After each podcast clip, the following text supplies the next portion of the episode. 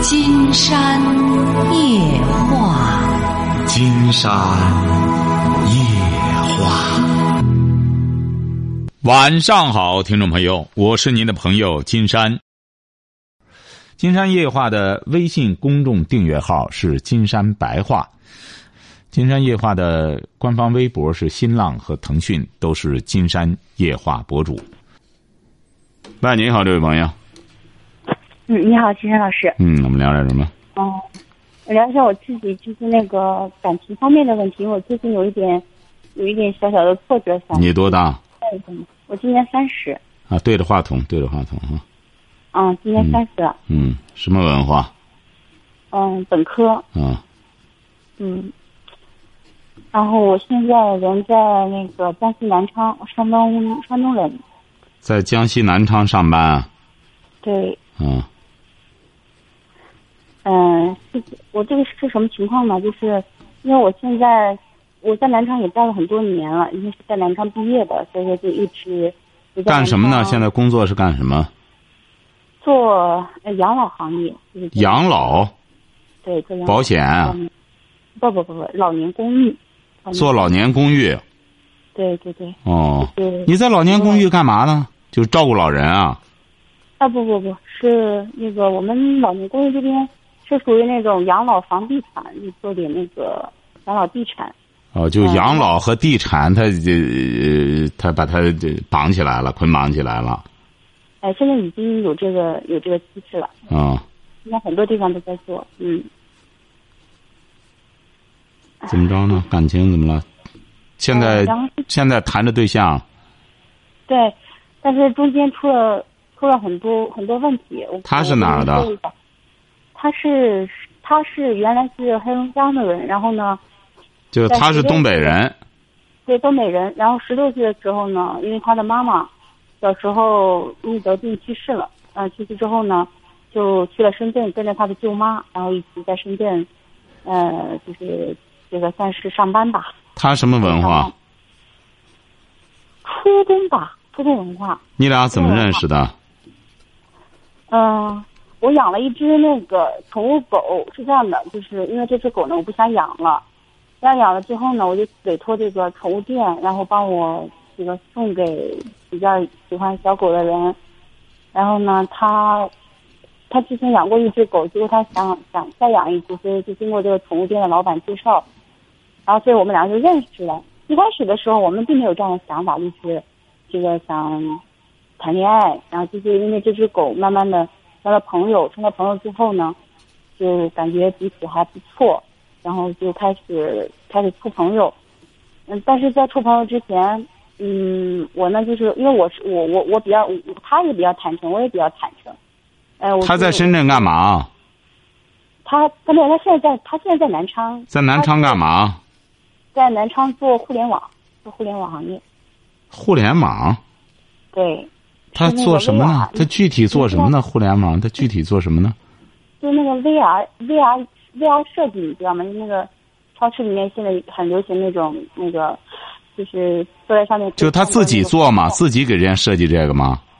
哎，不是不是不是不是，他只是做这个软件开发，就这个这个软件开发有一个，他们公司专门设计一个 APP，然后把这个 APP 卖给这个相应的。就是往商场推销这个。对对对对，不是不是。是那个，就是把这个 A P P 只是推销这个 A P P 软件，然后很多地方都是需需要这个 A P P 软件。怎么这个 A P P 软件还推销呢？不是不是下载就可以吗？你下载它要有下载权才能下载，而要购买才可以下载的。那也就是他在网上推销他这个 A P P 软件。呃。他就在网上推销这个，就是。哎，不是不是不是，他是负责跟几个朋友一起研发的，一起研发这个 A P P，因为有很多这个。层次啊，还要升级各个方面，而且还他不是初中嘛？他不是初中文化吗？嗯，那个他之前在深圳的时候，就相关类似的做过这一块啊，就是在这些行业干过，因为深圳境界这种电子行业。对对对，干过，然后之后又就是从那边弄个项目来，大家鼓捣这个。对对对对对。然后，嗯，就是。我我们两个在处朋友之前，我们就我就问他，我说，因为他今年是他今年三十五岁了，我今年三十岁，然后他按道理来讲，现现在三十五岁应该算是应该结婚了，正常正常情况下，我就问他，我说，这个你你现在是你现在是那个呃应该是结婚了嘛？我就这样问他，但是他告诉我就是已经离婚了，然后呢，嗯，然后就是我们俩关系发展也不错，我就我们两个在没有处之前，我就说我现在是冲着结婚去的，就是嗯如果没有这个谁说冲着结婚去的？啊，我我我我们我们当时都有讲，都有讲这话，就是我如果谈朋友的话，就是很认真的在谈这个朋友，然后以后可能是要结婚的，然后认认真真谈，他也是这样的态度。但是呢，后来我们谈着谈着，嗯，也谈了好，也谈了有四个月吧，谈了四个月，就是中间也也也也挺不错的谈的，嗯，包括我们两个处处的也也挺好。然后也也这个两个人沟通的也挺好，就是在发生问题啊，或者说在一些事情的探讨上也还行，都能都能说合到一起去吧。但后来，嗯、出现这个事情，就是我呢，嗯，意外怀孕了。就是我这个，嗯，我觉得意外怀孕之后应该是一件非常好的事情。然后我就征求他的意见，我说，那我们因为我们现在计划的是半年到。到一年去结婚，但现在因为意外发生了嘛，所以说，嗯，肯定是说可能把这个计划提前。但他的意见是什么？他的意见是，这个不想要这个小孩嘛。所以说，嗯、当时我就告诉他，我说要不这样，征求一下家里人的意见，就是征求一下他自己父母的意见。他不是没有父，他不是母亲没了吗？但他有父亲啊，他有父亲啊，他舅妈也在啊。所以说，嗯，他就他给他告诉我是他已经打了舅妈电话，然后也给他父亲打了电话，嗯，但是他他告诉我说他舅妈不同意要把这个小孩生下来，所以我就觉得里面是有很多问题的，嗯嗯，就是我们这个事情纠结了很长一段时间，但是因为怀孕这个事情肯定是要尽快做决定的，对不对？嗯，他一直就是说不想要，不想要这个小孩。嗯，我你怀孕几个月了？现在？啊现在现在我我现在已经我现在已经做了手术，刚刚做完手术没多久。然后之后呢，就是在做完手术之后，嗯、他把我就我我就问他，我说你有没有把这个电话给你这个舅妈去，确实如实的去说我们两个之间的事情，因为他也确实，他也也很想跟我在一起。我我我我我自己只是个人感觉哈，不知道是不是真的，但我所以就产生了怀疑，所以他我就要求他把他那个舅妈的号码发给我，然后嗯，他他也给了我，但但是我没有打电话过去去去去问一些关于他的一些事情。前几天呢，我们两个就是因为因为因为一些事情吵了架嘛，吵了架之后，嗯、他他他喝了一些酒，喝了一些酒之后呢，就是嗯，可能有些不清醒吧，然后就大吵大闹的，我也控制不住他，控制不住他之后，我说那算了，我给你家人接个电话吧。后来我就给他舅妈打了一个电话，结果他舅妈说根本就没有这回事儿，也就是说他根本就没有打这个电话去给他的舅妈说我们两个之间的这个事情，而且包括我自己怀孕的事情。然后我我也就差不多知道这个里面的一些文章了。嗯，他呢，后来他舅妈就打了这个电话给他，然后，嗯，他就跟我讲，嗯，他现在呢，他跟他跟他的前妻，然后是，嗯，已经有有有几年没有联系了。他前妻跟他前妻还没有离婚，但是呢，我的妈！嗯，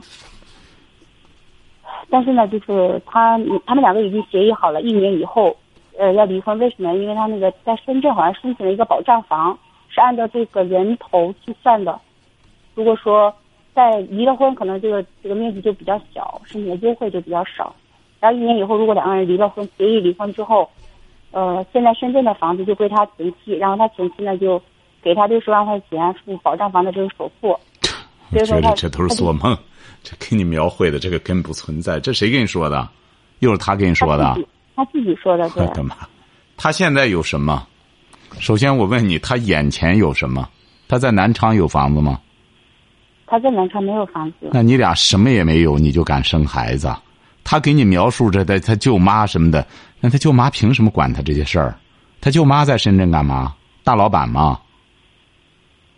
嗯，就不想想这个问题，在深圳打工的一堆一堆的，他不是说深圳的保障房，如果要是就这样的话，那全深圳到深圳的人都发了，他回过头来那女的给他六十万，我我觉得你真是，你你可真是太单纯幼稚了，我觉得，到现在了依然还这样，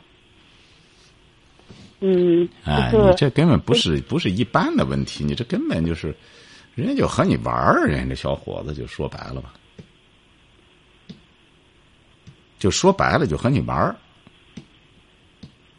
那么一个人也是闲着，恕我直言哈，一个人也是闲着，他就因为对他来说这些不存在什么责任什么，你怎么让人家负责任？他就一个人在南昌这样跟他这干什么互联网推销 A P A P P 这些东西，说白了本身都是江湖职业，他这些东西都没有什么嗯保障。唉，再者说，他的很多话你根本没法核实。对，然后就是之前就是我们两个发生冲突的时候，我就给他爸爸去了一个电话，因为他也把他爸爸电话号码给了，给给了我。他爸在哪里啊？现在？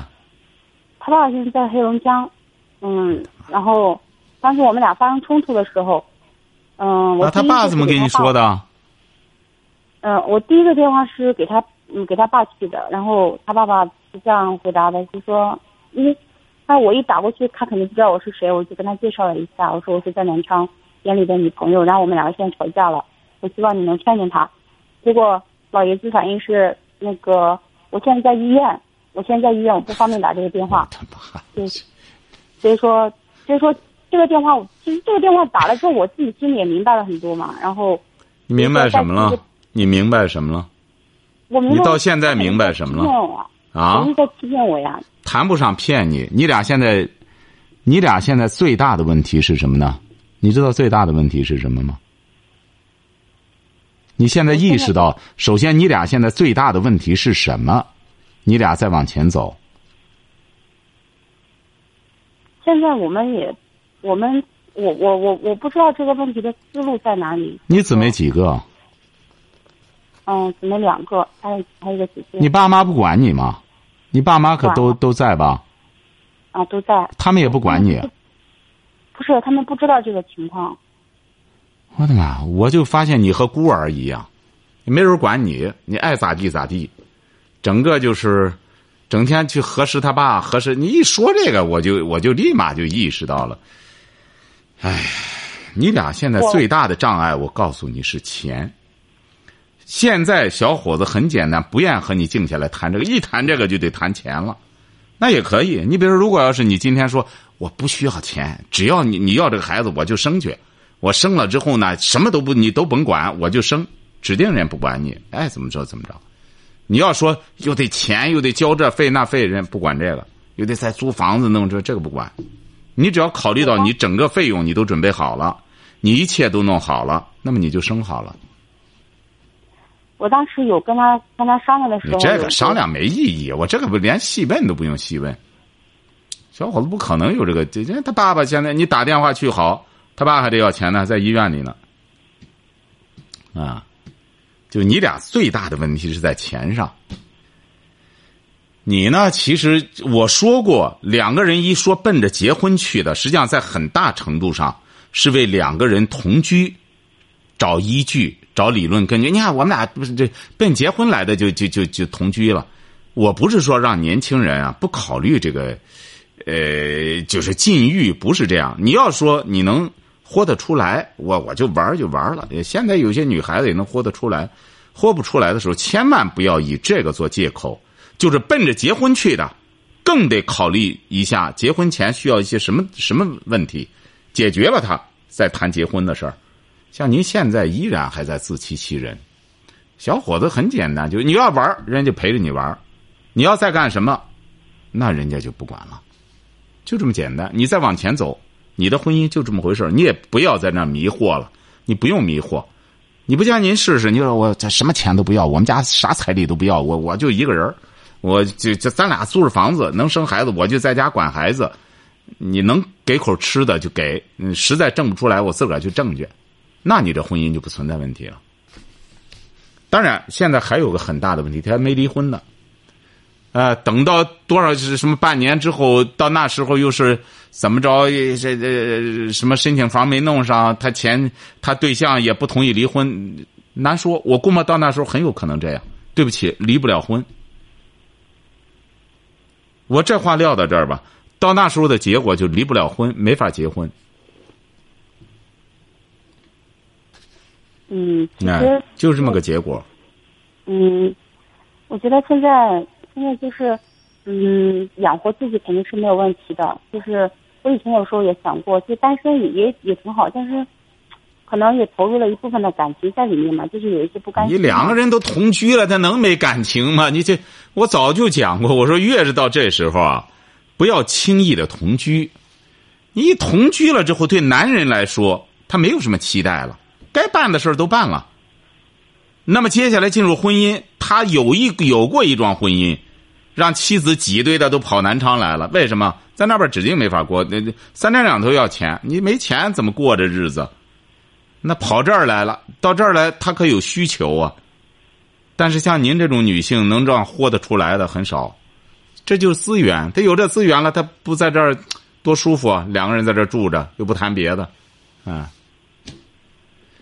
但一谈责任义务费劲了，尤其是在一生孩子，那这时时刻刻全是钱钱钱钱钱钱钱钱钱，就是钱。说白了吧，现在，你现在就是得正视自己了，再不正视，金山也不愿给您揭开这个残酷的现实。你必须得，也谈不上残酷的现实，只是你呢过早的享用了，呃自个儿的资源，接下来恐怕就得付出了。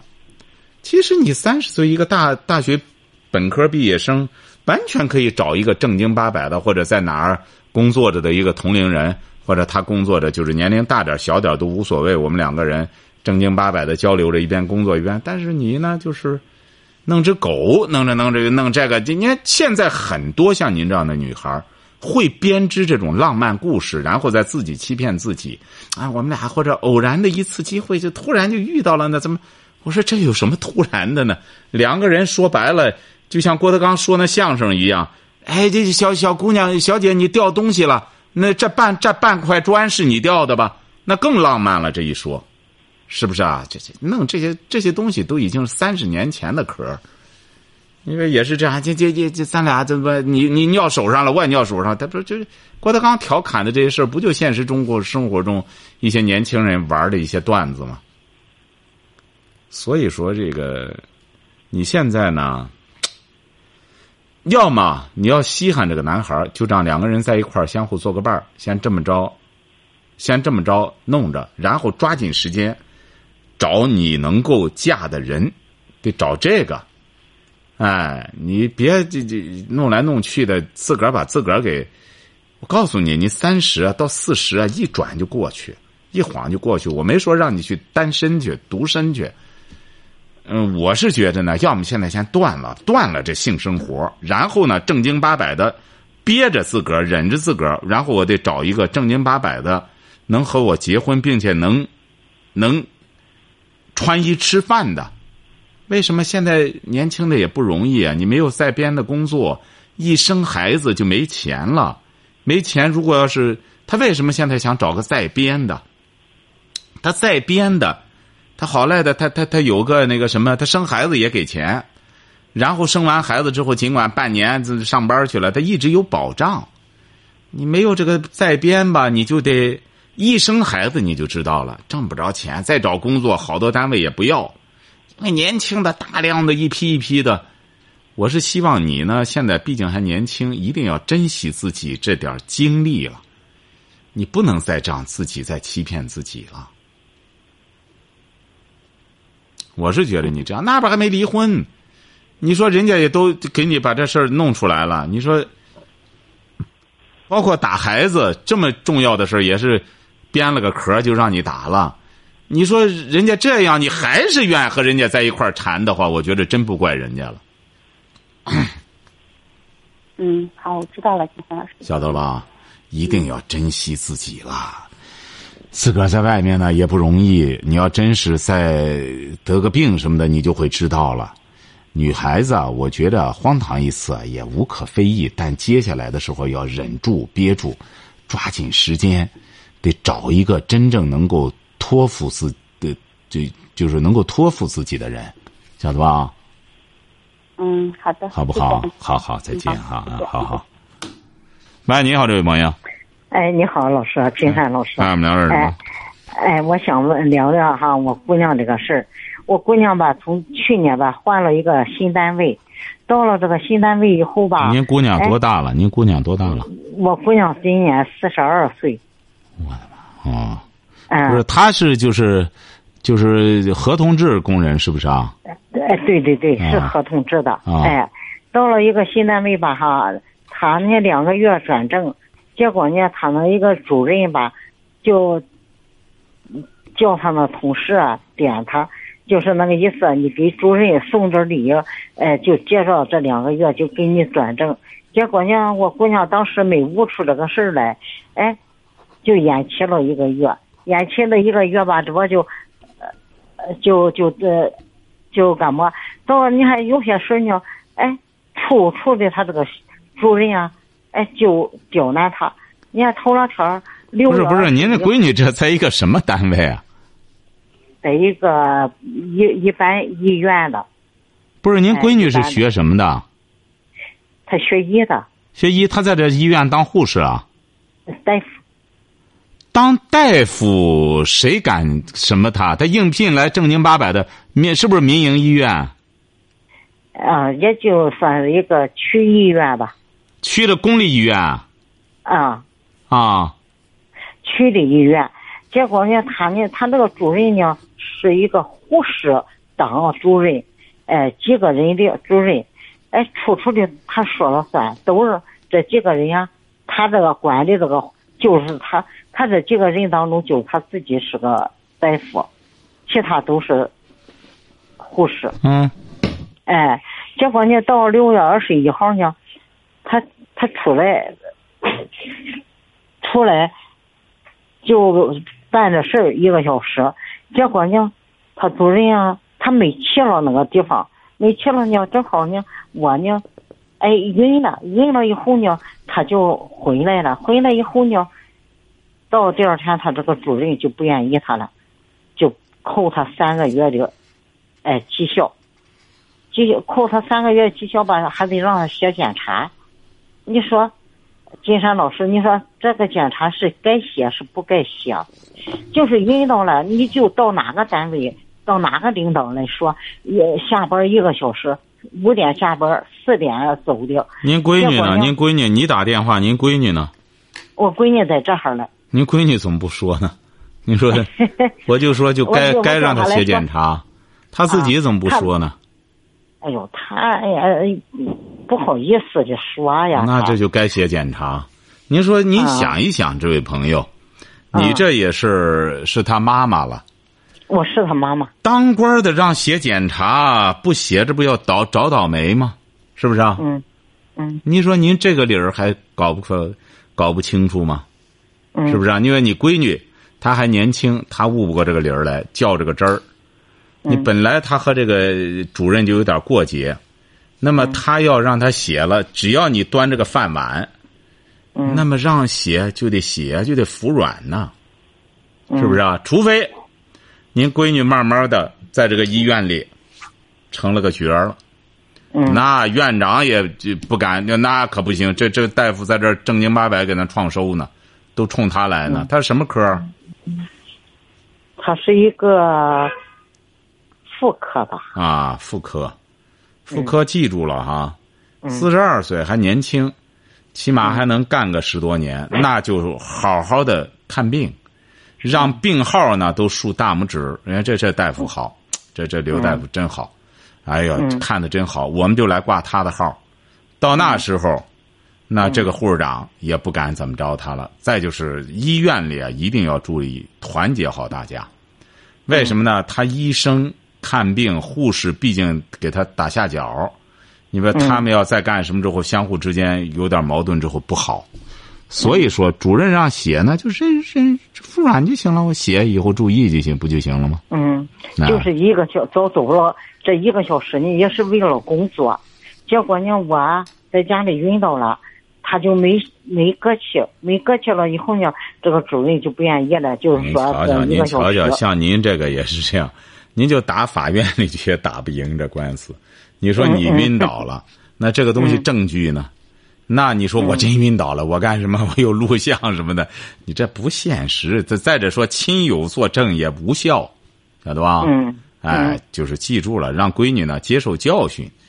当官的不能惹呀！现在尤其是这种合，都是这种合同制的，你弄不好呢，现在都是怎么着呢？都是你说这个合同制的也也和在编的一样吧？但是他到年限，他不给你续续续签，你就没辙，晓得吧？对对对对哎，对，不能得想在这儿干，就别得罪他。怎么缓和关系？这个、和这个当官的一定要记住了，这个嗯穷不和富斗，富不和官争。那个老百姓，你老和他较劲能行吗？你除非不想在他这儿干了，晓得吧？嗯让写就写，写了以后一定注意，这不就结了吗？是不是啊嗯？你说，金山老师，你说这个是怎么个写法呢？我的妈！看来您闺女还真得多让她写点检讨，就是就嗯做做，她不已经扣了她三个月绩效了吗？嗯啊，就是我以后一定要按照他指定，他指定有规章制度的，他是按医院的规章制度来的，指定是，嗯晓得吧？嗯就是很简单，我以后一定要遵守规章制度，不就得了吗？也不用说太多了，嗯哎，按照主任的要求去做，不就得了吗？嗯嗯是不是啊？嗯这付书啊，他是主任，他正好管着你闺女，你闺女怎么到现在还搞不清楚这个道理呢？嗯嗯哎，就是就是给他认个错，以后再见主任，哎，好好的，点头哈腰的，不就得了吗？嗯是不是啊？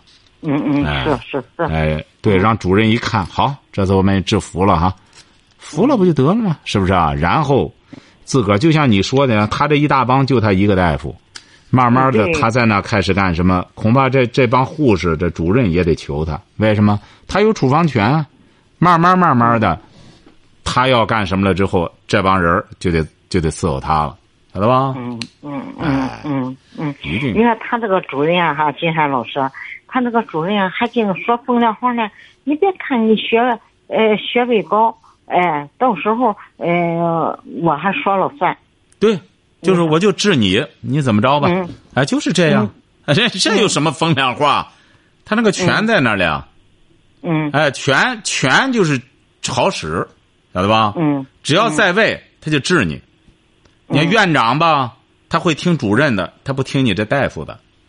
对，哎，你就是就是这样，你就博士，我就专门治你，治的你拉稀，你怎么着吧？